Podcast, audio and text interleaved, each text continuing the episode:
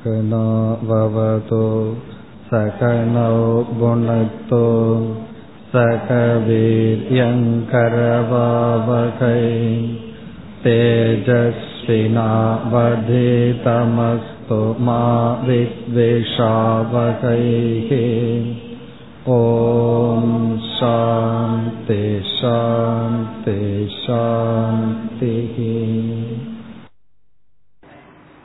वेदो नित्यम् अधीयताम् तदुदितं கர்ம ஸ்வனுஷ்டீயதாம் என்கின்ற முதல் வரியில் இரண்டு முக்கிய சாதனையை சங்கரர் நமக்கு கொடுத்தார்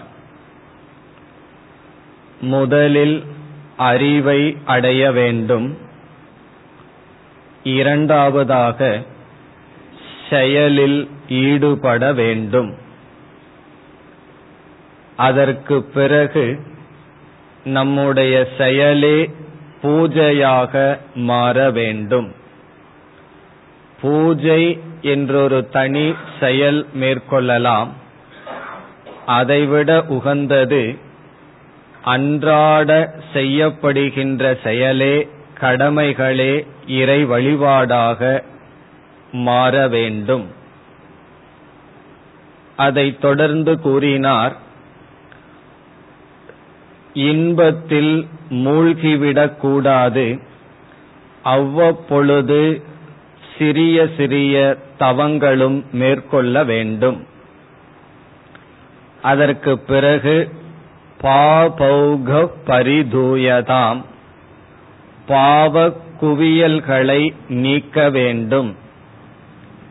பாவ குவியல்கள் என்று ஆசிரியர் கூறியது நம்முடைய மனதிற்குள் இருக்கின்ற தீய எண்ணங்கள் பொறாமைப்படுதல் வெறுத்தல் நன்றி உணர்வை மறத்தல் இப்படிப்பட்ட தீய எண்ணங்களை நாம் நீக்க வேண்டும். அதற்கு பிறகு கூறினார் இந்த உலகம் கொடுக்கின்ற இன்பங்களில் உள்ள குறைகளை காண வேண்டும். பவசுகே தோஷக அனுசந்தீயதாம். இந்த உலகம் நமக்கு இன்பத்தை கொடுக்கின்றது என்பதில் சந்தேகமில்லை.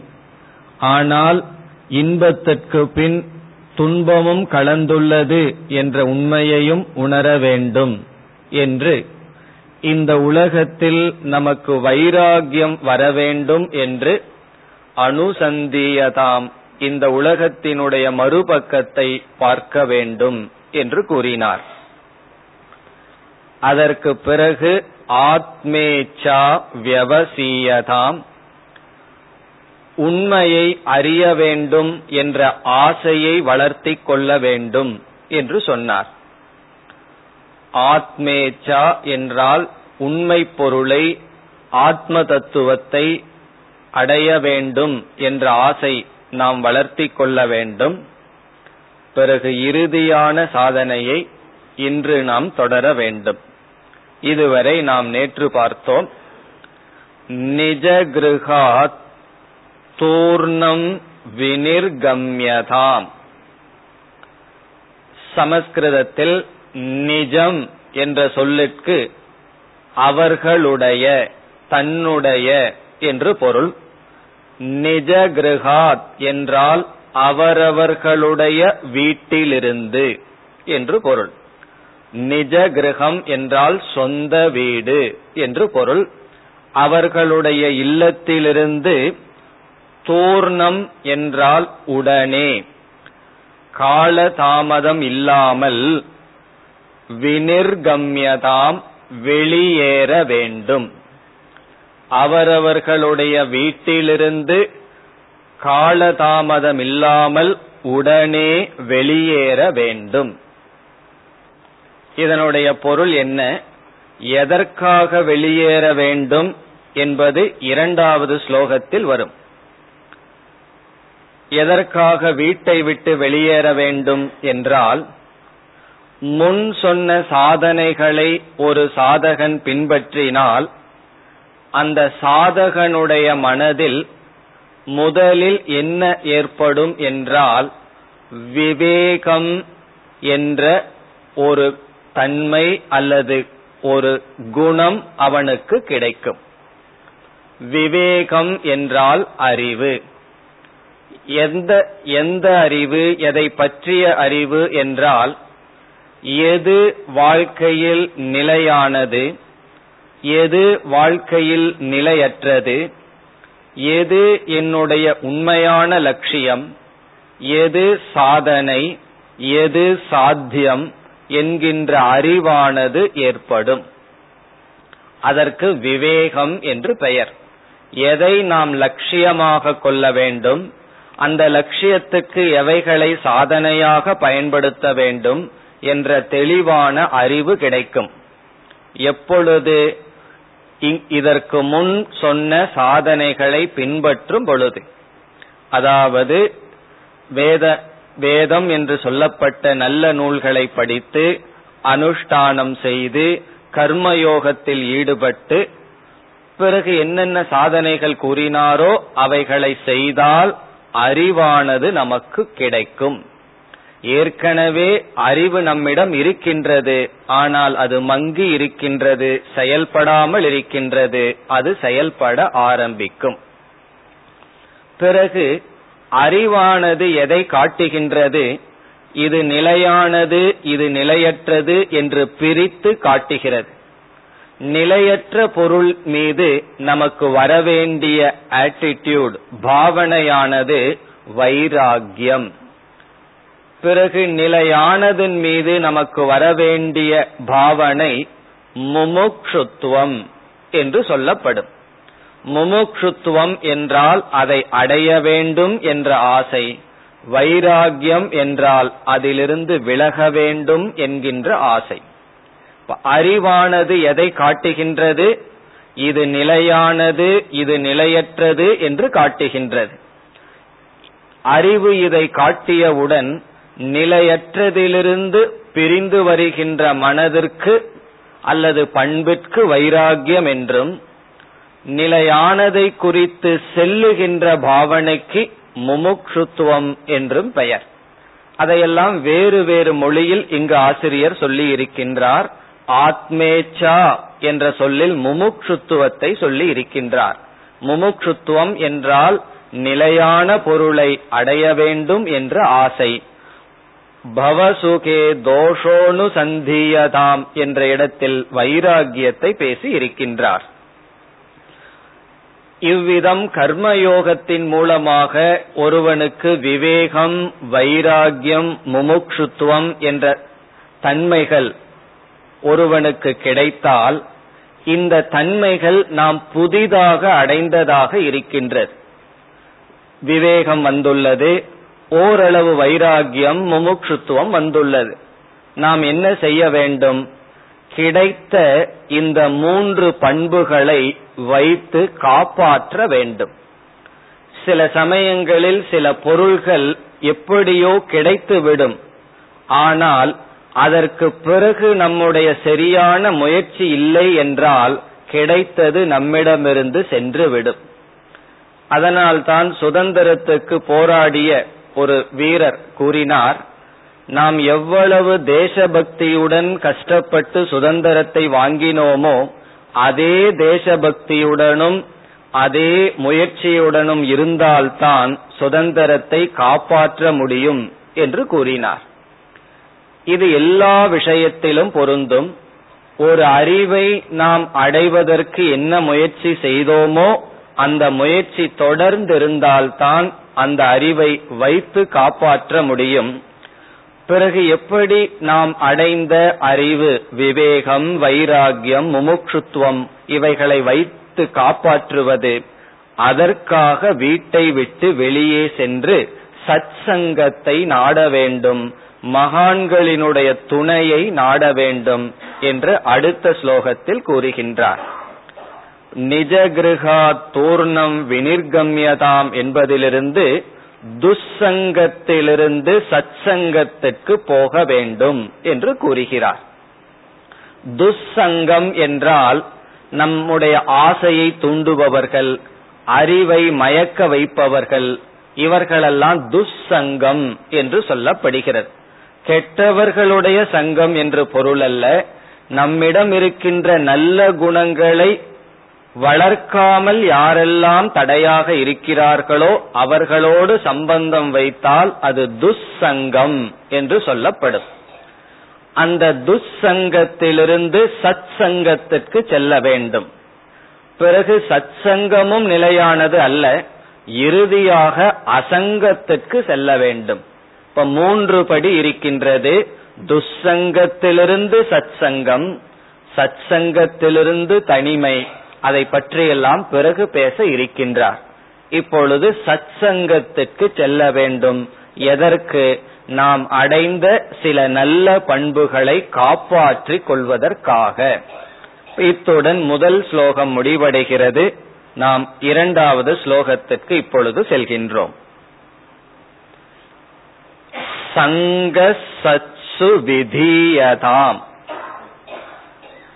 சத்சு என்றால் மேலான மனிதர்களிடம் சத் புருஷர்களிடம் உயர்ந்தவர்களிடம். தமிழ்ல நமக்கு அழகான ஒரு சொல் இருக்கின்றது சான்றோர்கள். சான்றோர்களிடம் என்ன செய்ய வேண்டும்? சங்கக. சங்கம் என்றால் சேர்க்கை. நட்பு உதவியை நாடுதல் அவர்களுடன் இருத்தல் சான்றோர்களினுடைய சேர்க்கையை நாட வேண்டும். சங்க சச்சு விதியதாம் என்றால் அமைக்கப்பட வேண்டும்.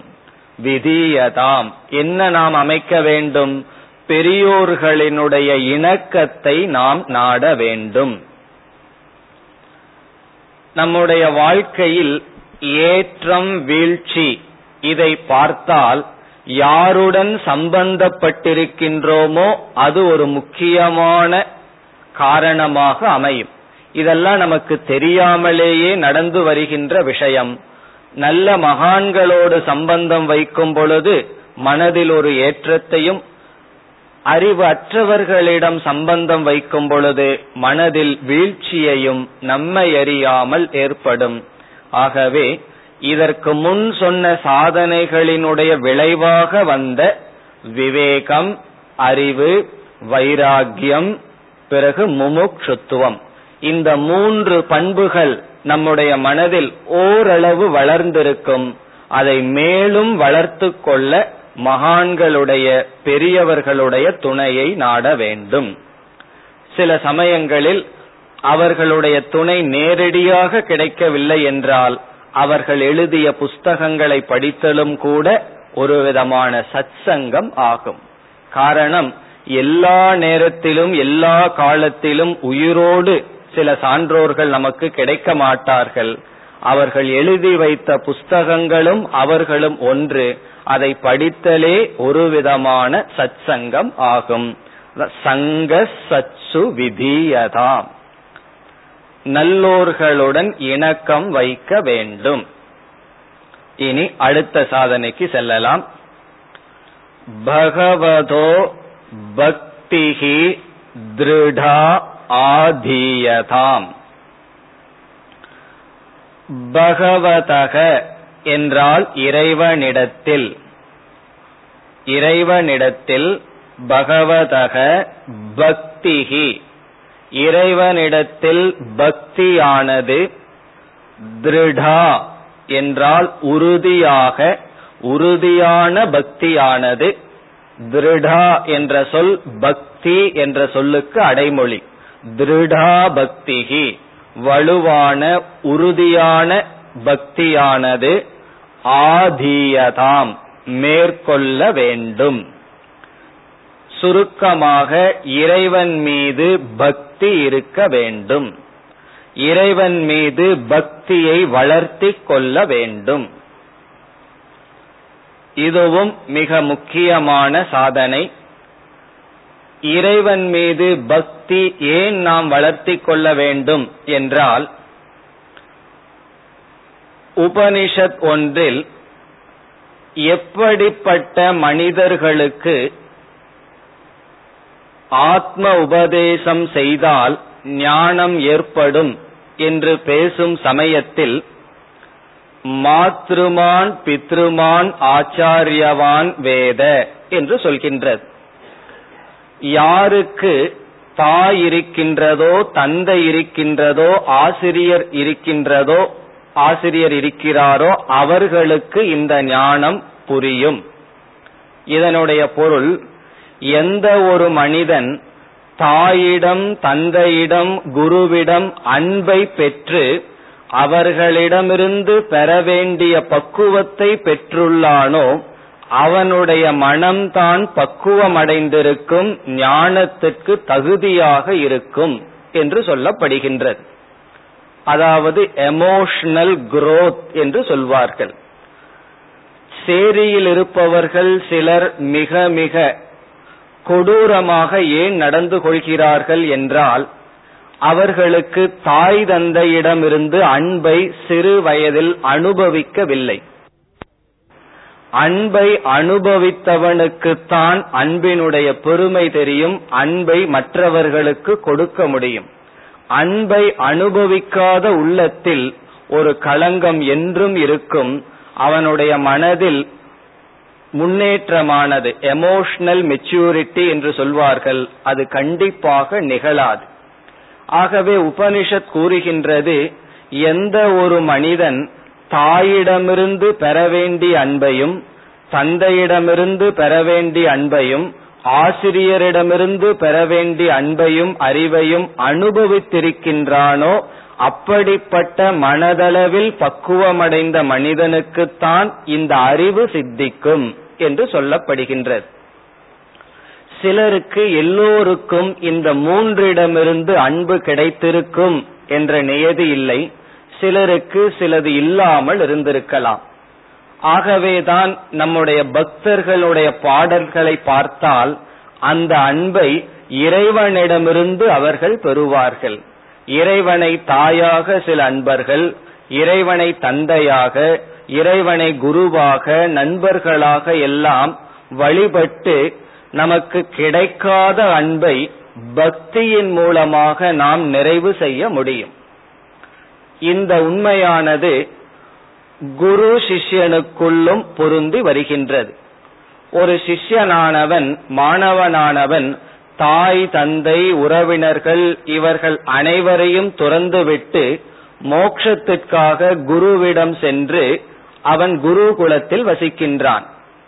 அவனோட அவனே பெற்றோர்களை துறந்து சென்றவனாக இருந்த போதிலும் தாயிடமிருந்தும் தந்தையிடமிருந்தும் சகோதரர்களிடமிருந்தும் பெற்று அனுபவித்து வந்த அன்பானது அவனுக்கு இல்லாமல் போகும். அப்பொழுது குருவானவர் என்ன செய்ய வேண்டும்? துவமேவ மாதா துவமேவ பிதா துவமேவ சகா என்று ஒரு பாடல் இருக்கின்றது. குருவே தாயினுடைய நிலையை பூர்த்தி செய்ய வேண்டும். சிஷ்யனுக்கு உணவு கொடுத்து நல்லா சாப்பிட்டையா? என்று ஒரு வார்த்தை கேட்டால் தாயினுடைய அன்பை குரு கொடுக்கின்றார். பிறகு தந்தையினுடைய அன்பை குருவானவர் சிஷ்யனுக்கு கொடுக்கின்றார். சில சமயத்தில் நண்பனாக பழகுகின்றார். இவ்விதம் குரு சிஷ்யனுடன் இணக்கம் வைக்கும் பொழுது எவைகளையெல்லாம் அவன் இழந்தானோ அவைகள் அங்கு நிறைவு பெறுகின்றது. மனதிற்குள் பேலன்ஸ் ஆகின்றது. அப்பொழுது அவனுடைய மனம் அறிவுக்கு தயாராக இருக்கின்றது. எமோஷனல் லெவல் என்று ஒன்று இருக்கின்றது. உணர்வு நிலையில் ஒருவனுக்கு குறை இருந்தால் அறிவானது சரியாக வேலை செய்யாது. சில சமயங்களில் குருவும் கிடைக்கவில்லை என்றால் பிறகு கடைசியில் யார் இருக்கிறார்கள்? ஈஸ்வரன் இறைவன் இருக்கின்றான். ஆகவே நம்முடைய வாழ்க்கையில் எவைகளை இழந்திருந்தாலும் பக்தி என்ற ஒரு பாவனையை நாம் உருவாக்கிவிட்டால் அனைத்தையும் பக்தியின் மூலமாக நாம் அடையலாம். இப்ப பக்தியானது நம்முடைய மனதினுடைய உணர்வு நிலையை உயர்த்தி உணர்வில் ஒரு பக்குவத்தை நமக்கு அளிக்கும். பிறகு பக்தியினுடைய இனி ஒரு முக்கியமான பலனும் இருக்கின்றது. வாழ்க்கையில் ஏதாவது ஒன்றை நாம் அடைய வேண்டும் என்று முயற்சி செய்தால் ஒரு வியாபாரத்தை ஆரம்பிக்கின்றோம். அதற்கு சில கஷ்டங்கள் வரும். அப்பொழுது மனதில் பயம் வரும். உடனே பலருக்கு பக்தியானது தோன்றிவிடும். காரணம் என்ன? ஒரு பயம் வரும் பொழுது இறைவன் மீது பக்தி தோன்றும். நம்ம எல்லாம் பார்க்கலாம் பள்ளி குழந்தைகள் எல்லாம் எக்ஸாம் வரும் பொழுது என்ன செய்வார்கள்? உடனே கோவிலுக்கு செல்லுதல் அர்ச்சனை செய்தல் பகவானை வளம் வருதல். காரணம் என்ன? ஒரு பெரிய ஒன்றை சந்திக்க இருக்கின்றோம் அது வெற்றியடைய வேண்டும் என்ற பயத்தில் பக்தியானது தோன்றுகிறது. இது தவறு அல்ல. அதனால குழந்தைகளிடம் பயத்தினால பக்தி செலுத்தக்கூடாது என்று சொன்னால் பிறகு பக்தி செலுத்த வாய்ப்பே இல்லாமல் போகிவிடும். என்ன நிகழ்கிறது? ஒரு பெரிய ஒரு காரியத்தை சாதிக்க வேண்டும் என்றால் நமக்குள் ஒரு பயம் வருகின்றது. அந்த பயத்தை நீக்கி எங்கிருந்தோ எனக்கு ஒரு சக்தி வருகின்றது என்ற ஒரு நம்பிக்கை இருந்தால்தான் அவன் அந்த சாதனையை தொடர்ந்து செய்ய முடியும். வாழ்க்கையில எதையாவது ஒன்றை மாற்றுவது என்பது உண்மையில் கடினம். எல்லாத்தை விட கடினம் என்னவென்றால் நம்முடைய மனதில் இருக்கின்ற குணங்களை மாற்றுதல். அது மிக மிக கடினம். இப்ப இந்த உடலை வந்து விருப்பப்படி மாற்றி அமைப்பதே கடினம். அதை விட சூக்மமா இருக்கிற மனதை நாம் மாற்றி அமைப்பது என்பது மிக மிக கடினம். நம்முடைய சம்ஸ்காரங்கள் அவ்வளவு சுலபமாக மாற்ற நமக்கு உறுதுணையாக இருக்காது. அப்பொழுது பல சமயங்களில் நாம் தோல்வியை அடைவோம். சந்தேகம் இருந்தால் நாளை முதல் கோவப்பட மாட்டேன் என்ற ஒரு உறுதியை எடுத்துக்கொண்டால் எவ்வளவு முறை தோல்வி அடைவோம். பொறாமைப்பட மாட்டேன் என்ற ஒரு உறுதியை எடுத்தால் தோல்வி தொடர்ந்து நமக்கு வரும். இவ்விதம் தோல்வி தொடர்ந்து வந்தால் எதனுடைய ஆதாரத்தை நாம் வைத்துக்கொண்டு நாம் சாதனையை தொடர முடியும் என்றால் அங்கு பக்தி என்ற ஒன்றுதான் ஆதாரமாக இருக்கும். இறைவன் என்னை கைவிட மாட்டான். இறைவன் என்னை காப்பாற்றுவான் என்ற பக்தியின் மூலமாகத்தான் சாதனைகளை தொடர முடியும். சாதாரண விஷயத்திற்கு பக்தி அவ்வளவு அவசியமில்லை. மேலான விஷயத்திற்கு பக்தி அதிகமாக தேவைப்படுகின்றது. ஞானத்தை அடையிற வரைக்கும் பக்தி சத்சங்கம் என்ற சாதனைகள் தொடர்ந்து நமக்கு இருக்க வேண்டும். அப்பொழுதுதான் பூர்த்தி அடைய முடியும். ஞானத்திற்கு பிறகு பக்தி வேண்டாமா என்றால் அந்த ஞானம் பக்தி இரண்டும் ஒன்றாகி விடும் அந்த நிலையில என்ன ஆகும்னு இப்பொழுது பார்க்க வேண்டாம். ஞானத்தை அடையும் வரை ஈஸ்வர பக்தியானது அவசியம். மேலும் பக்தியினால் நம்முடைய மனமானது ஓரளவு ஆறுதலையும் அமைதியும் அடையும். வெளிநாட்டு அறிஞர் ஒருவர் ஒரு கருத்தை கூறுகின்றார். ஒருவர் கூறினார் கடவுள் என்பது நம்முடைய கற்பனை என்று ஒரு கருத்தை ஒருவர் கூறினார். பிறகு அந்த அறிஞர் கூறினார் அது கற்பனையாக இருக்கட்டும். ஒரு கால் அந்த கற்பனை நமக்கு ஒரு நன்மையை செய்தால் அப்படி கற்பனையாக ஒரு கடவுளை படைப்பதில் தவறில்லை என்று சொல்கின்றார். அது கடவுள் வந்து இருக்காரா இல்லையா எப்படி இருக்கின்றார் என்று நமக்கு தெரிய வேண்டாம். ஆனால் ஈஸ்வரன் என்ற ஒரு தத்துவத்தில் நமக்கு நம்பிக்கை இருந்தால்தான் நாம் தொடர்ந்து பல தோல்விகளிலிருந்து மீண்டு கடைசியில் எங்கு செல்ல முடியும்? ஞானத்துக்கு அல்லது மோட்சத்துக்கு செல்ல முடியும். சாதாரணமான வாழ்க்கையிலும் அமைதியாக இருக்க இறைவனுடைய நம்பிக்கை மிக மிக முக்கியம். அதற்கு ஒரு மதத்தில் ஒரு கதை சொல்லப்படும். சுஃபீசம் என்ற ஒரு மதம் இருக்கின்றது. அதில் ஒரு அழகான கதை பக்தியை விளக்க கூறப்படும். இருவர் அதிக நாட்கள் திருமணம் செய்ய வேண்டும் என்று விரும்பி ஒரு நாள் அந்த நிகழ்ச்சி நடந்தது. இருவரும் திருமணம் செய்து அவர்கள் குடும்பத்துடன் படகில் சென்று கொண்டு இருக்கிறார்கள். பெரிய ஆற்றை அவர்கள் கடந்தாக வேண்டும். நடு ஆற்று நடு ஆற்றில் அவர்களுடைய படகு இருக்கும் பொழுது திடீரென்று சூறாவளி காற்றானது தோன்றுகிறது. நீரானது கொந்தளிப்புடன் வருகின்றது.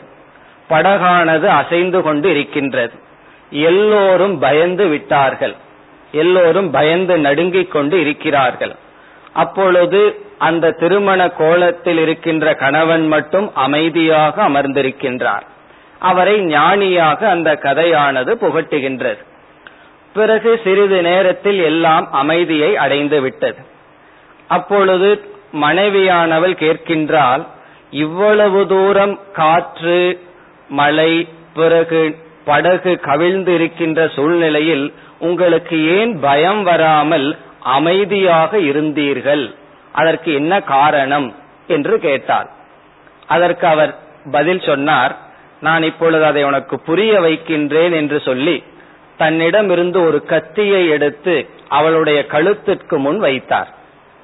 அவள் என்ன செய்தால் சிரித்துக்கொண்டே பார்த்து கொண்டு இருந்தார் பிறகு இவர் கேட்டார் இப்பொழுது கத்தியை உன்னுடைய கழுத்திற்கு முன் வைத்துள்ளேன் உனக்கு பயம் இல்லையா? ஏன் அமைதியாக இருக்கின்றா என்று. கத்தி ஆபத்தானது தானே என்று. அதற்கு அவள் சொன்னால் கத்தி ஆபத்தானதுதான் அது யார் கையில் இருக்கின்றது என்று நான் தெரிந்து கொண்டதனால் பயம் இல்லை என்று சொன்னார் காரணம் என்னை நேசிப்பவருடைய கையில் கத்தி இருப்பதனால் எனக்கு பயமில்லை என்று சொன்னார் பிறகு இவர் சொன்னார் அதே போல்தான் இந்த காற்றும் மழையும் யாருடைய கையிலிருந்து வருகிறது என்று நான் உணர்ந்தேன் அதனால் எனக்கு பயம் இல்லை என்று சொன்னார். இந்த ஒரு நம்பிக்கையானது அனைத்தும் இறைவனுடைய கையிலிருந்து வருகின்றது என்ற நம்பிக்கை இந்த உலகத்தில் எவ்வளவு கஷ்டங்கள் வந்தாலும் அதை தாண்டி செல்ல பயன்பட பக்தி என்பது ஒரு முக்கியமான சாதனை. ஆகவே அடுத்ததாக என்ன ஆசிரியர் கூறினார்? சத்சங்கத்தை தொடர்ந்து இறைவன் மீது பக்தி நம்பிக்கை இருக்க வேண்டும். இனி அடுத்த சாதனைக்கு செல்லலாம். சாந்தியாதிகி பரிச்சீயதாம். சாந்தி முதலிய சாந்தியாதிகி என்றால் சாந்தி முதலிய சாதனைகள் பரிச்சீயதாம் அடையப்பட வேண்டும். சாந்தி முதலிய சாதனைகள் அடையப்பட வேண்டும். இங்கு சாந்தி என்ற சொல்லுக்கு வேறு சமஸ்கிருத சொல் சமக என்பது. தமிழ்ல சமம் என்று எழுதலாம். சமம் என்றால் மனக்கட்டுப்பாடு. மன அமைதி. ஆதி என்றால் முதலிய மனக்கட்டுப்பாடு முதலிய சாதனைகளை பண்புகளை அடைய வேண்டும். அடுத்ததா என்ன சொல்றார்? பக்திக்கு பிறகு மனக்கட்டுப்பாடு முதலிய. இந்த முதலிய எக்ஸெட்ரா என்று சொன்னால் இதில் வேறு சில பண்புகளெல்லாம் சாஸ்திரத்தில் பேசப்பட்டிருக்கிறது. மனக்கட்டுப்பாட்டை தொடர்ந்து இந்திரிய கட்டுப்பாடு தமக என்பது. பிறகு அதை தொடர்ந்து உலகிலிருந்து சற்று விலகி வருதல் உபரதிகி ஸ்ரத்தை சமாதானம் என்றெல்லாம் ஆறு விதமான சாதனைகள் எல்லாம் பேசப்பட்டிருக்கின்றது. அதைத்தான் சாந்தியாதிகி என்று ஆசிரியர் கூறுகின்றார். அதாவது மனக்கட்டுப்பாடு இந்திரிய கட்டுப்பாடு சாஸ்திரத்தில் நம்பிக்கை உலகத்திலிருந்து சற்று விலகி வருதல் இப்படிப்பட்ட சில சாதனைகள் பேசப்பட்டிருக்கிறது. அவைகளை அடைய வேண்டும் என்று கூறுகிறார். எதற்கு பிறகு? பக்தி சத்சங்கம் அதை தொடர்ந்து இதை மேற்கொள்ள வேண்டும். இப்பொழுது இதோடு நாம் நிறுத்திக்கொண்டு முதலிலிருந்து இதுவரை என்ன பார்த்தோம் என்று பார்த்தால் நாம் ஒரு விதமான படியை முதல் வகுப்பில் பார்த்திருக்கின்றோம். மோக்ஷங்கிறது சாத்தியம். அதற்கு ஆரம்பத்திலிருந்து என்ன செய்து வர வேண்டும்னு பார்த்திருக்கின்றோம். அந்த படியை நாம் இப்பொழுது ஒவ்வொன்றாக இணைக்கப் போகின்றோம். முதலில் ஒரு சாதகன் என்ன செய்ய வேண்டும் என்றால் வாழ்க்கை கர்மயோகப்படி அமைய வேண்டும். அதை சுருக்கமாக கூறினால் தர்மப்படி ஒருவனுடைய வாழ்க்கை துவங்க வேண்டும். நம்முடைய வாழ்க்கையை எப்படி துவங்க வேண்டும்? சாதாரண சாதகர்களாகிய நாம் பெரிய தவமெல்லாம் ஆரம்பத்தில் செய்ய வேண்டாம் செய்ய வேண்டும் என்று சாஸ்திரமும் எதிர்பார்க்கவில்லை. பிறகு என்ன எதிர்பார்க்கின்றது? தர்மப்படி நேர்மையாக வாழ்க்கையானது துவங்க வேண்டும். இப்ப நேர்மையா வாழ்க்கைய துவங்கணும் என்றால் எது தர்மம் எது அதர்மம்ங்கிற அறிவு வேண்டுமே அதத்தான் முதல்ல சொன்னார். வேதோ நித்தியம் அதீயதாம். எது தர்மம் எது அதர்மம்ங்கிற அறிவு அடைஞ்சு தர்மப்படி வாழ்க்கை அமைய வேண்டும். பிறகு தர்மத்திற்கு பிறகு நம்முடைய வாழ்க்கை செயல்கள் எல்லாம் கர்ம யோகமாக அமைய வேண்டும். இறைவனுடைய பூஜையாக அமைய வேண்டும் என்று சொல்லி என்ன செய்தார்? ஆசையில் அதிகமாக மூழ்கி விடாதே என்று சில சாதனைகளை கூறினார். எவனொருவனுடைய வாழ்க்கை தர்மப்படி அமைகின்றதோ அவர்களுக்கு முதலில் கிடைக்கின்ற பலன் விவேகம் என்கின்ற பலன். முதல் சாதனை தர்மம் நேர்மை ஒழுக்கம். இந்த ஒழுக்கத்தினுடைய பலன் விவேகம்.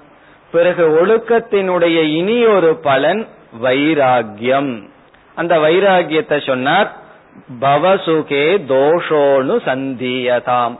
அடுத்ததாக அடையப்பட வேண்டியது முமுக்ஷுத்துவம். முமுக்ஷுத்துவம் என்றால் மோட்சத்தை அடைய வேண்டும் என்ற ஆசை. இப்ப மூன்று நம்ம பார்த்திருக்கின்றோம் விவேகம் வைராகியம் முமுக்ஷுத்துவம். அதற்கு பிறகு இப்பொழுது கடைசியா பார்த்த சாதனையில் சாந்தியாதி என்ற சாதனையில் மனக்கட்டுப்பாடு இந்திரிய கட்டுப்பாடு முதலிய சாதனைகளும் அடையப்பட வேண்டும் என்று சொன்னார். இப்ப இவைகளை வந்து மனக்கட்டுப்பாடு முதலிய சாதனைகளும் தேவை. மன அமைதி மன ஒழுக்கம் இந்திரிய ஒழுக்கம் இவைகளெல்லாம் தேவை. இப்ப இவைகளை எல்லாம் சேர்ந்துதான் நாம் என்ன சொல்கின்றோம்? விசாரத்திற்கு தகுதியை கொடுக்கின்ற சாதனைகள். நம்ம பார்த்திருக்கோம். விசாரம் என்று ஒன்றை செய்தால் விசாரத்தினுடைய பலன் ஆத்ம ஞானம். ஆத்ம ஞானத்தினுடைய பலன் மோக்ஷம். இப்ப ஆத்ம ஞானம் வேண்டும் என்றால் சில தகுதிகள் வேண்டும் என்று சொன்னோம். அந்த தகுதிகள் தான் விவேகம் வைராகியம் முமுக்ஷுத்துவம். பிறகு மனக்கட்டுப்பாடு முதலிய சாதனைகள். பிறகு விவேகம் வைராகியத்தை எல்லாம் எப்படி அடைதல்? தர்மம். தர்மப்படி வாழ்க்கை வாழ்ந்தால் விவேகம் அறிவு வரும் வைராகியம் வரும். வைராகியம்ங்கிறது ஒரு விதமான மனப்பக்குவம் நமக்கு வரும். வைராகியம் என்பது வெறுப்பல்ல ஒரு விதமான மனப்பக்குவம். அதை தொடர்ந்து என்னென்ன தகுதிகளெல்லாம் நமக்கு இருந்தால் விசாரம்ங்கிற சாதனையை செய்தா ஞானம் வருமோ அந்த தகுதிகள் எல்லாம் நமக்கு வரும். சிலருக்கெல்லாம் சொல்ல தெரியாமல் இருக்கலாம். என்னென்ன தகுதின்னு. அது தெரிஞ்சோ தெரியாமலேயோ அந்த தகுதிகள் நமக்கு வந்து அமையும். இனி அடுத்த சாதனைக்கு செல்லலாம். அடுத்த சாதனை என்னவென்றால் இந்த உலகத்திலிருந்து விலகி வர வேண்டும். செயல்களை குறைத்துக்கொள் என்று சொல்லப் போகின்றார். இப்பொழுது ஸ்லோகத்தை பார்த்தால் திருடதரம் கர்மாசு சந்தியஜதாம். திருடதரம் என்றால் உறுதியாக கர்மாசு என்பதை பிரித்து படித்தால் கர்ம ஆசு ஆசு என்றால் உடனடியாக கர்ம என்றால் செயல்களை கடமைகளை சந்தியஜதாம். துறக்க வேண்டும். கடமைகளை துறந்து செயல்களை கொஞ்சம் கொஞ்சமாக துறந்து வர வேண்டும். கர்மயோகத்தை துறக்க வேண்டும் என்று சொல்கின்றார். அதனாலதான் இதற்கு முன்னாடி வரைக்கும் ஒரு ஸ்டேஜ் இனி வேற ஸ்டேஜில் ஆசிரியர் பேச போறார். இப்ப நம்ம வந்து என்ன செய்ய போறோம்?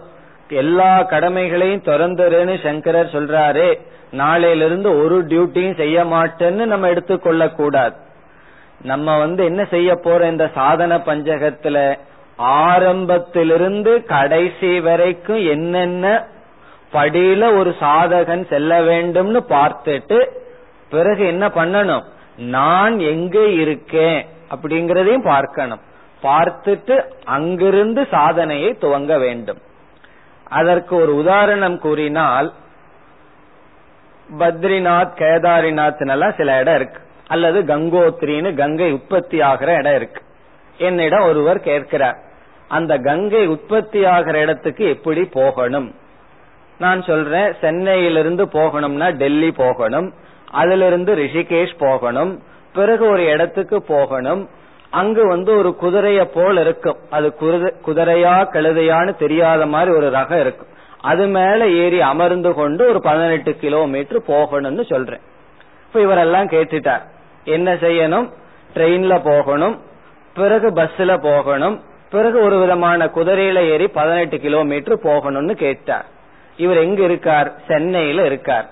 நான் வந்து அந்த பதினெட்டு கிலோமீட்டர் குதிரையில போறது இங்க பண்ணிடுறேனேன்னு சொன்னா என்ன ஆகும் அது எந்த இடத்துல பண்ணணுமோ அந்த இடத்துல தான் அந்த சாதனையை செய்யணுமே தவிர நான் எந்த இடத்துல இருக்கேன்னு பார்க்கணும். இப்ப நம்ம என்ன சொல்லி கொடுத்துறோம் முழு ரூட்டை கொடுத்துறோம் எந்த இடத்துல எது வழியா பயணம் செய்யணும்னு. பிறகு பயணம் செய்பவன் எதை பார்க்கணும்? நான் நிக்கிற இடம் எதுன்னு பார்க்கணும். அந்த இடத்திலிருந்து சாதனையை தொடர வேண்டும். ஆகவே இந்த இடத்துல வந்தா கொஞ்சம் கவனமா படிக்க வேண்டும். என்ன சொல்றார் சங்கரர்? உன்னுடைய எல்லா வியாபாரத்தையும் க்ளோஸ் பண்ணிட்டு வந்துருன்னு சொல்றார். உடனே இத கேட்ட உடனே என்ன வந்துடக்கூடாது ஏன்னா இப்ப எல்லாம் எல்லா வியாபாரம் கொஞ்சம் டவுனா இருக்கு. க்ளோஸ் பண்ணிட்டு வந்துருன்னு சொல்றது ரொம்ப சௌரியமா போச்சு. மீன் அப்ப எவ்வளவு நாள் வருவார்கள்? மீண்டும் பிக்கப் ஆகிற வரைக்கும் க்ளோஸ் பண்ணிட்டு வந்துடலாங்கிற எண்ணம் வந்துடும் அதனால இந்த இடத்துல உங்களுக்கு ஒரு எச்சரிக்கையுடன் தொடர விரும்புகின்றேன். இதற்கு மேல என்ன சொல்ல போறார்? அப்படியே கொஞ்சம் வேதாந்தத்துக்கு வரப்போறார். அதனால நம்ம ரூட்டை பாக்கிறன்னு புரிஞ்சுக்குவோம். நமக்கு சொல்றாரா இல்லையாங்கிறது முக்கியத்துவம் இல்லை. இப்ப முதல்ல சொல்லிட்டு வர்றதெல்லாம் யாருக்கு சொல்றார்? மனசுத்தி இல்லாதவர்களுக்கு விவேகம் வைராகியம் முமுட்சுத்துவம் மனக்கட்டுப்பாடு இல்லாதவர்களுக்கு இதெல்லாம் செய்து கொண்டு வா. உன்னுடைய கடமைய பூஜையாக செய்ய வேண்டும். பிறகு அப்பப்பொழுது விரதம் இருக்க வேண்டும். பெரியவர்களுடைய துணையை நாட வேண்டும் பக்தி செலுத்த வேண்டும். இதெல்லாம் தான் ஆரம்பத்தில் இருக்கின்ற சாதகர்கள் செய்ய வேண்டும். பிறகு என்ன சொல்றார்?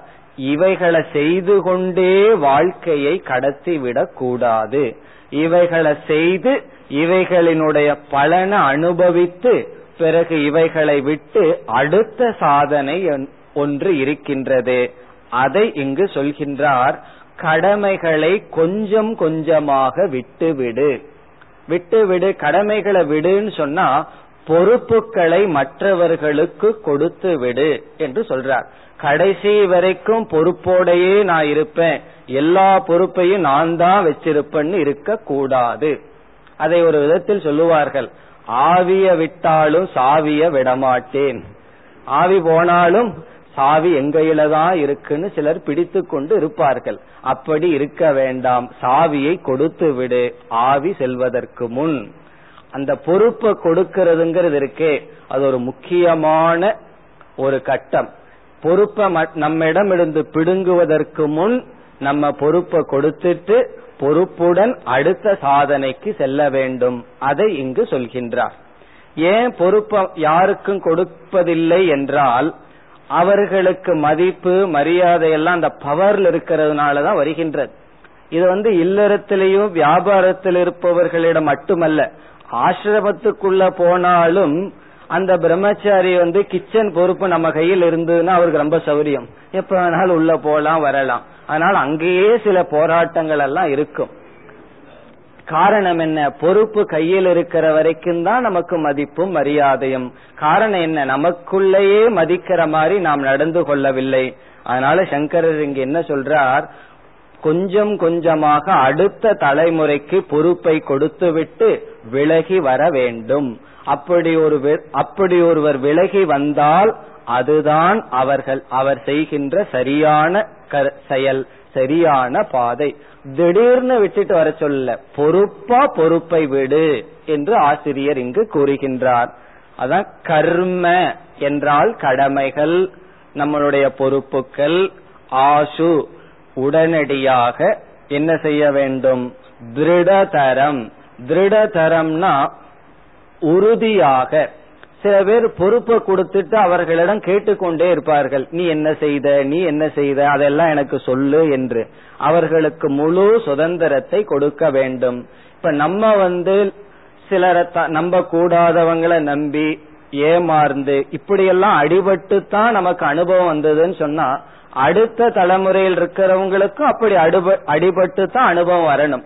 பெற்றோர்களுக்கெல்லாம் என்னன்னா நான் கஷ்டப்பட்டபடி என்னுடைய குழந்தைகள் கஷ்டப்படக்கூடாது என்று நினைக்கிறார்கள். நான் கஷ்டப்பட்டதுனாலதான் இன்னைக்கு வந்து அறிவோட சந்தோஷமா இருக்கேன். அந்த கஷ்டத்தை குழந்தைகள் படக்கூடாது என்று நினைக்கிறார்கள். அப்படி நினைத்தால் குழந்தைகள் எந்த விதத்திலும் முன்னேற மாட்டார்கள். நான் என்ன கஷ்டப்பட்டனோ அதே கஷ்டத்தை குழந்தைகள் படணும்னு எந்த தந்தை தாய் நினைக்கிறார்களோ அவர்களுடைய குழந்தைகள் தான் நல்ல முறையில் வரும். அப்படி வரணும்னு சொன்னா அவர்களுக்கு பொறுப்பை கொடுக்க வேண்டும். பொறுப்பை கொடுத்தால்தான் அவர்கள் பொறுப்புணர்வுடன் அவர்களுடைய மனதிலும் முன்னேற்றம் வரும். ஆகவே என்ன சொல்றார்? நம்மளுடைய கடமைகளை எல்லாம் செய்து வந்ததற்கு பிறகு அவைகளை எல்லாம் விட்டு விலக வேண்டும். இது ஒரு சாதனை. இனி அடுத்தது கடமைகளை எல்லாம் விட்டு விலகினதுக்கு பிறகு நம்ம கையில என்ன கிடைக்கும் என்றால் காலம் என்ற ஒரு பெரிய பழு நம்ம கையில கிடைக்கும். காரணம் என்ன? காலையிலிருந்து சாயந்தரத்து வரைக்கும் கடமைகள் வியாபாரம் அல்லது ஆபீஸ்னு போயிட்டு இருந்தோம் அவைகளை எல்லாம் விட்டுட்டா நம்ம கையில என்ன இருக்கும்? காலம் நம்மிடம் இருக்கும். அந்த காலத்தை எதற்கு பயன்படுத்த வேண்டும்? கடமைகளை எல்லாம் விட்டு விட்டு மீண்டும் எங்கு செல்ல வேண்டும்னு சொல்றார். எப்பொழுது கடமைகளிலிருந்து விலகி இந்த இடத்துல கர்மயோகத்தை துறந்து விடுன்னு சொல்றார். கர்மயோகம் எல்லாம் செஞ்சது போதும். அதை விட்டு விலகி எங்கு செல்ல வேண்டும்? மூன்றாவது வரி. சத் வித்வான் உபசிருப்பியதாம் சத் வித்வான் என்றால் குரு ஆசிரியர். உபசிருப்பியதாம் என்றால் அடைய வேண்டும். ஆசிரியரை அடைய வேண்டும் குருவை நாட வேண்டும். வித்வான் என்றால் அறிவுடன் கூடியவர் சாஸ்திரம் படித்தவர். முறைப்படி சாஸ்திரம் படித்த சத் என்ற சொல் அந்த சாஸ்திரப்படி இருக்கின்ற. வித்வான்கிற சொல் அறிவை உடைய சத் என்ற சொல் நல்ல. அந்த அறிவும் அவருடைய வாழ்க்கையும் சேர்ந்து இருக்கின்ற இத வந்து உபனிஷத்துல ஸ்ரோத்ரிய பிரம்மனிஷ்டன் என்று சொல்வார்கள். நாம யார குருவாக நாட வேண்டும் என்றால் முதலில் அவர் சிஷ்யனாக இருந்து அவருக்கு குரு இருக்கின்றதான்னு பார்க்கணும். அவருடைய மனதில் தோன்ற கற்பனையை சொல்லாமல் அவர் முறையாக படித்திருக்க வேண்டும். அவன் ஸ்ரோத்ரியன். பிறகு அதன்படி அவருடைய வாழ்க்கை இருக்க வேண்டும். அவன் பிரம்மனிஷ்டன். அப்படி முறையான குருவை நாட வேண்டும். முதல்ல வந்து மேலோர்கள் சான்றோர்கள்னு சொன்னார். நல்லவர்களை நாட வேண்டும். இப்ப அப்படியே கொஞ்சம் போக்கஸ் பண்றார். குருவை நாட வேண்டும். குருவை நாடி என்ன செய்ய வேண்டும்? விசாரம் செய்ய வேண்டும்னு சொல்லி சொல்ல போகின்றார். படிப்படியாக சாதனையை எடுத்துட்டு போறாருன்னு பார்த்தோம். முதல்ல கர்மயோக சொன்னார். பிறகு அடுத்ததாக என்ன சொன்னார்? கர்மங்களை துறக்கணும்னு சொன்னார். துறந்துட்டு குருவை நாட வேண்டும் விசாரத்திற்காக. இப்ப சத் வித்வான் என்றால் சாஸ்திரம் படித்த பிறகு சாஸ்திரப்படி தன்னுடைய வாழ்க்கையை அமைத்த குருவை நாட வேண்டும். பிறகு அடுத்த சாதனை என்ன? பிரதிதினம் தத் பாதுகா சேவியதாம். பிரதிதினம் குருவை அடைந்ததற்கு பிறகு ஒவ்வொரு நாளும் பிரதிதினம் என்றால் எவ்ரிடே ஒவ்வொரு நாளும் தத் பாதுகா குருவினுடைய பாதத்தை சேவியதாம் வழிபட வேண்டும். குருவினுடைய பாதத்தை வணங்க வேண்டும். குருவினுடைய பாதத்துக்கு சேவை செய்ய வேண்டும் என்றும் ஒரு பொருள் உண்டு. சேவியதான வணங்குதல் அல்லது சேவை செய்தல். இதனுடைய பொருள் என்ன? குருவினுடைய பாதத்தை வணங்க வேண்டும். குருவுக்கு சேவை செய்ய வேண்டும். ஒரு சிஷ்யன் வந்து குருவிடம் வருகின்றான். குருவிடம் வந்தவுடன் முதலில் சிஷ்யனானவன் குருவுக்கு சேவை செய்ய வேண்டும் பணிவிடை செய்ய வேண்டும். எதற்காக? குருவுக்கு பணிவிடை செய்யறதுனால என்னென்ன நன்மைகள்னு சிலதை பார்க்கலாம். முதல் நன்மை சிஷ்யனுடைய மனம் தூய்மை அடையும் குருவுக்கு சேவை செய்யறதுனால முதல்ல மன தூய்மை அடையும் இரண்டாவது அவருடைய பாதத்தை நமஸ்காரம் செய்வதன் மூலமாக பணிவு என்ற ஒரு பாவனை நமக்கு வரும். காரணம் என்ன? நம்ம இந்த சமுதாயத்தில் இருக்கும் பொழுது எவ்வளவோ பேருக்கு ராஜாவா இருந்திருப்போம் தலைவனா இருந்திருப்போம். பிறகு நம்முடைய புத்தி வளைஞ்சு கொடுக்காம இருக்கும். ஆசிரியரிடம் சென்று அவருடைய பாதத்தை வணங்கும் பொழுது நமஸ்காரம் செய்யும் பொழுது வினயம் என்ற குணம் நமக்கு வரும். பணிவு நமக்கு வரும். வேதாந்தம் கேட்கறதுக்கு முக்கியமான ஆட்டிடியூடு வந்து பணிவு. நம்ம அகங்காரம் அவ்வளவு சுலபமா நம்ம காதை இனியொருத்தருக்கு கொடுத்தராது காரணம் என்ன? இனி அவர் சொல்லி கேட்கறதுக்கு நானார் எனக்குன்னு தனி புத்தி இருக்கின்றது அது அவர்களுடைய நாலேஜ் நான் எதற்கு கேட்கணும்? எனக்குங்கிற அறிவு இருக்கின்றதே என்று. என்ற எத்தனையோ சில பாவனைகளினால் நம்முடைய அகங்காரம் வளைஞ்சு கொடுக்காது. ஆகவே என்ன செய்யணும்னா அந்த அகங்காரம் வளைஞ்சு கொடுக்கணும்னா பணிவு வர வேண்டும் என்றால் பாதுகா சேவனம் அவசியம். பிறகு இதுல இனியொரு பலனும் இருக்கின்றது. ஒரு சிஷ்யன் வந்து குரு கிட்ட வர்றார். குருவுக்கு வந்து இந்த சிஷ்யனுக்கு எவ்வளவு தூரம் தகுதி இருக்குன்னு தெரியவில்லை. இப்ப சிஷ்யனை பற்றி கொஞ்சம் குருவுக்கு தெரிஞ்சாகணும். எந்த நிலையில இருக்கான்னு சொல்லி. அதே போல சிஷ்யனுக்கும் குருவை பத்தி தெரிஞ்சாகணும். நம்மிடம் வேணுங்கிறது இவர்கிட்ட இருக்கா? தெரிஞ்சாதான் இவரிடம் இருக்கலாமா? அல்லது வேறொருத்தர்கிட்ட போலாமான்னு முடிவு செய்ய முடியும். இப்ப குருவினுடைய அருகில் வருவதற்கு ஒரே ஒரு பாசிபிலிட்டி ஒரே ஒரு சான்ஸ் என்னன்னு சொன்னா அவருக்கு பணிவிடை செய்வதன் மூலமாகத்தான் அவருடைய அருகில வர முடியும். அப்ப சிஷ்யன் வந்து குருவினுடைய அருகில வரும் பொழுது இருவருக்கு ஒருவருக்கொருவர் அறிமுகமாகிறார்கள். அப்பொழுது என்ன ஆகும்னா குரு சிஷ்யனை புரிஞ்சுக்கிறதுக்கு வாய்ப்பு இருக்கு. சிஷ்யன் குருவை புரிஞ்சுக்கிறதுக்கு வாய்ப்பு இருக்கு. சில சமயங்கள்ல சில கருத்துக்களை இதே போல பொதுவாக சொல்றது உண்டு. சில சமயங்கள்ல சில தனிப்பட்ட விஷயங்கள்ல சில உபதேசத்தை அவருக்கு மட்டும் பொருந்துவதாக இருக்கும். அது அவருக்கு குரு உபதேசிக்கணும்னு சொன்னா சிஷ்யனுடைய மனம் குருவுக்கு தெரிஞ்சாகணும். குருவினுடைய மனதையும் சிஷ்யம் புரிஞ்சுக்கணும். குரு வந்து சிஷ்யனை டெஸ்ட் பண்றது போல சிஷ்யனும் கொஞ்சம் குருவை டெஸ்ட் பண்ணி ஆகணும். நமக்கு வேண்டுங்கிற சரக்கு இங்க இருக்கா இல்லையான்னு தெரிஞ்சாகணும். ஆகவே அதை தெரிஞ்சுக்கிறதுக்கு ஒரு வாய்ப்பு என்னன்னு சொன்னா சேவை. குருவினுடைய அருகில் சென்று சேவை செய்வதன் மூலமாகத்தான் ஒருவரை ஒருவர் புரிந்து கொள்கின்றோம். பிறகு இதுல இனியொரு கருத்தும் இருக்கின்றது. இனியொரு பலன் என்னவென்றால் நமக்கு வந்து எதையாவது ஒன்றை தீவிரமா அடையணும்னு ஆசை இருக்குன்னு வச்சுக்குவோமே. ஒரு பொருள் ஏதோ ஒன்று இருக்கு. அதை அதை அடையணுங்கிற ஆசை ரொம்ப தீவிரமா இருந்தா நம்ம என்ன செய்வோம்? எதை வேண்டுமானாலும் இழக்க தயாராக இருப்போம். ஒரு பொருள் மீது அந்த பொருளை அடைய எனக்கு எவ்வளவு ஆசை இருக்கின்றதுங்கிறது எப்படி கண்டுபிடிக்க முடியும் என்றால் அந்த பொருளுக்காக நான் எதை இழக்க தயாராக இருக்கின்றேன் அதை வச்சு தான் முடிவு செய்ய முடியும்.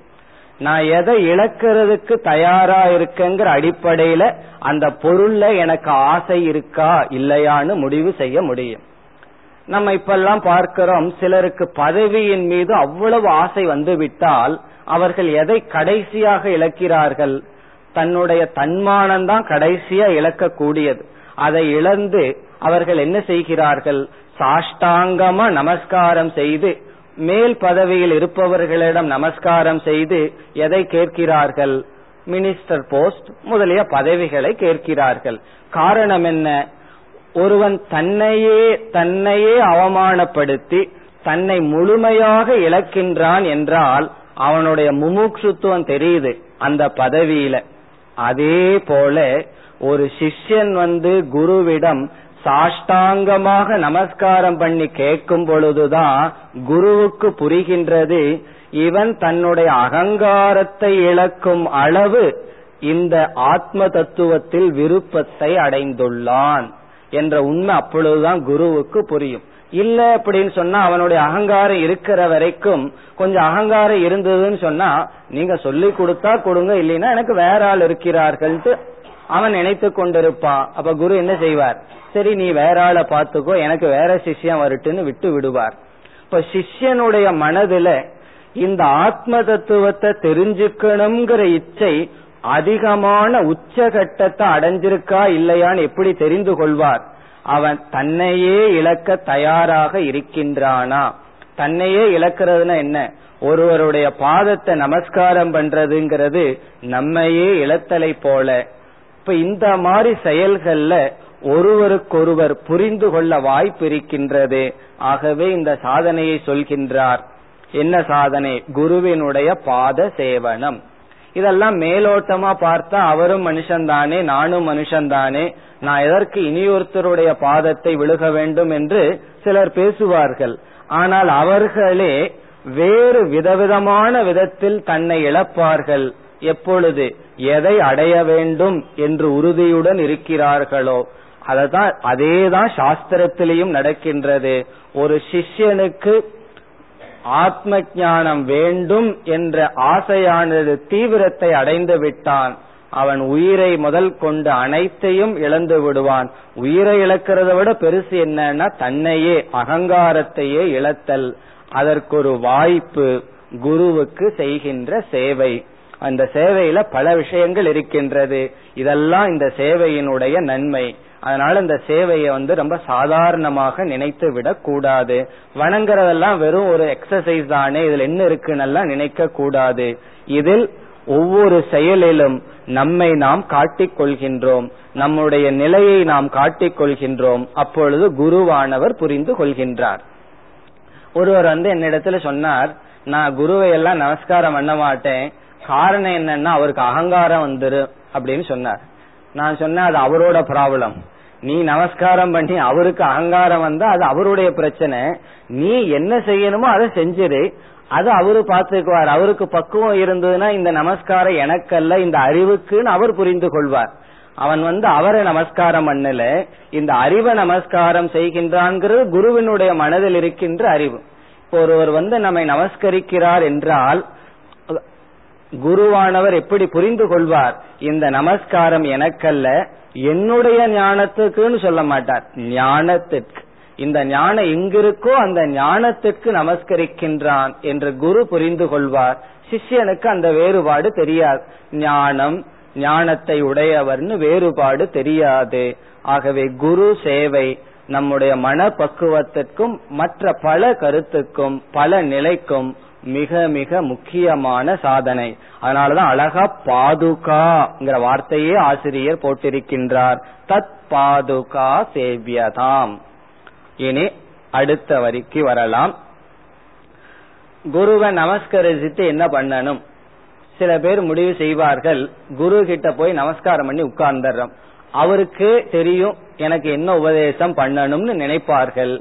குருவுக்கு வந்து யாருடைய மனசுல என்ன என்ன ஓட்டம் போகுதுங்கிறதெல்லாம் தெரிஞ்சுக்கிறதுக்கு ஆசை இருக்காது அவருடைய மனசு மீது அவருக்கு பற்றில்லாததுனால யாருக்கு என்ன தேவைன்னு அவருக்கு தெரியாது.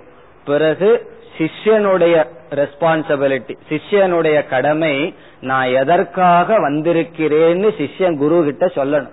ஏன்னா சில பேர் வந்து வியாபாரம் நல்லா இருக்கணும் ஆசீர்வாதம் பண்ணுங்கன்னு சொல்லலாம்.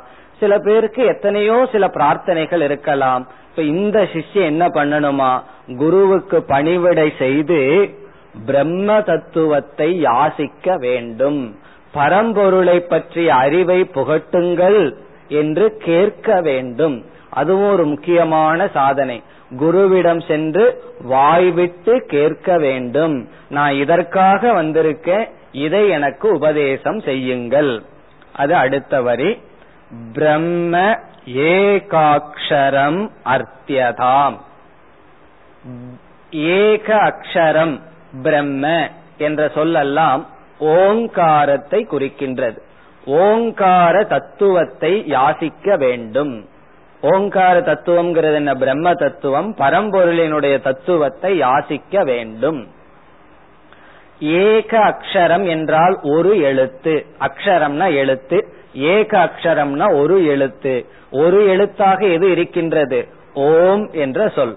இந்த இம்ங்கிறது மெய்யெழுத்தாக இருப்பதனால் ஓ என்பது ஒரு உயிரெழுத்து. அதனால் ஓங்காரத்துக்கு ஏகாட்சரம் என்று பெயர். ஏகாட்சரம்னா ஒரு உயிரெழுத்தை கொண்ட ஓம் என்ற தத்துவம். அந்த ஓம் என்ற பிரணவத்தினுடைய தத்துவத்தை யாசிக்க வேண்டும். இது வந்து யாசிச்சு பெற வேண்டும். குருவிடம் சென்று அவருக்கு பணிவிடை செய்து இந்த ஞானத்தை கேட்க வேண்டும். அந்த ஓங்காரம் எப்படிப்பட்ட தத்துவம்? பிரம்ம. பிரம்மன பூர்ணமான மேலான மேலான பிரம்ம ரூபமாக ஓங்காரமாக இருக்கின்ற ஏகாட்சரத்தை என்ன செய்ய வேண்டும்? அர்த்தியதாம். அர்த்தியதாம்னா யாசிக்க வேண்டும் கேட்க வேண்டும். இது எதை குறிக்கின்றது? இப்ப சிஷ்யன் என்ன செய்துள்ளான்? குருவிடம் வந்து பணிவிடை செய்து குருவிடம் கேட்டுள்ளான். என்ன கேட்டிருக்கான் எனக்கு வந்து பிரம்ம தத்துவத்தை பரம்பொருளினுடைய தத்துவத்தை உபதேசியுங்கள். பிறகு அடுத்த சாதனை. ஸ்ருதி சிரோ வாக்கியம் சமாகர்ணியதாம். குரு என்ன செய்வார்? அந்த பிரம்ம தத்துவத்தை உபதேசிப்பார். பிரம்ம தத்துவம் வேதத்துல எந்த இடத்துல வருது? கடைசி பகுதியில் வருகின்றது. ஸ்ருதி என்றால் வேதம் ஸ்ருதி சிரஸ் என்றால் வேதத்தினுடைய தலைப்பகுதி தலைமையான பகுதியின் அர்த்தம். தலைப்பகுதினா முதல் பகுதியின் அர்த்தம் அல்ல வேதத்துக்கு தலையை போல் இருக்கின்ற முக்கியமான பகுதி வேதாந்தம் அல்லது உபனிஷத்.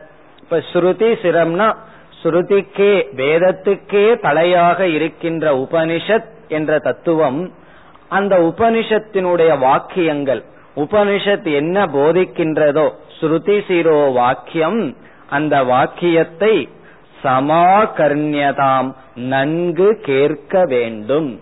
இப்ப இவர் வந்து எனக்கு பிரம்ம தத்துவத்தை சொல்லுங்கன்னு கேட்பான் சிஷ்யன். பிறகு குருவானவர் உபனிஷத்தை போதிப்பார். அதை சமாகர்ணியதாம். நன்கு கேட்க வேண்டும். இப்ப எவ்வளவு தூரம் வந்திருக்கோம்? தர்மத்துல ஆரம்பிச்சு தர்மத்தினுடைய பலன் சிலதை அடைஞ்சு பிறகு கடமைகளை துறந்து குருவிடம் வந்து வேதாந்தத்தை கேட்க வேண்டும். அதுவரை வந்துள்ளோம். மேலும் நாளை தொடரலாம்.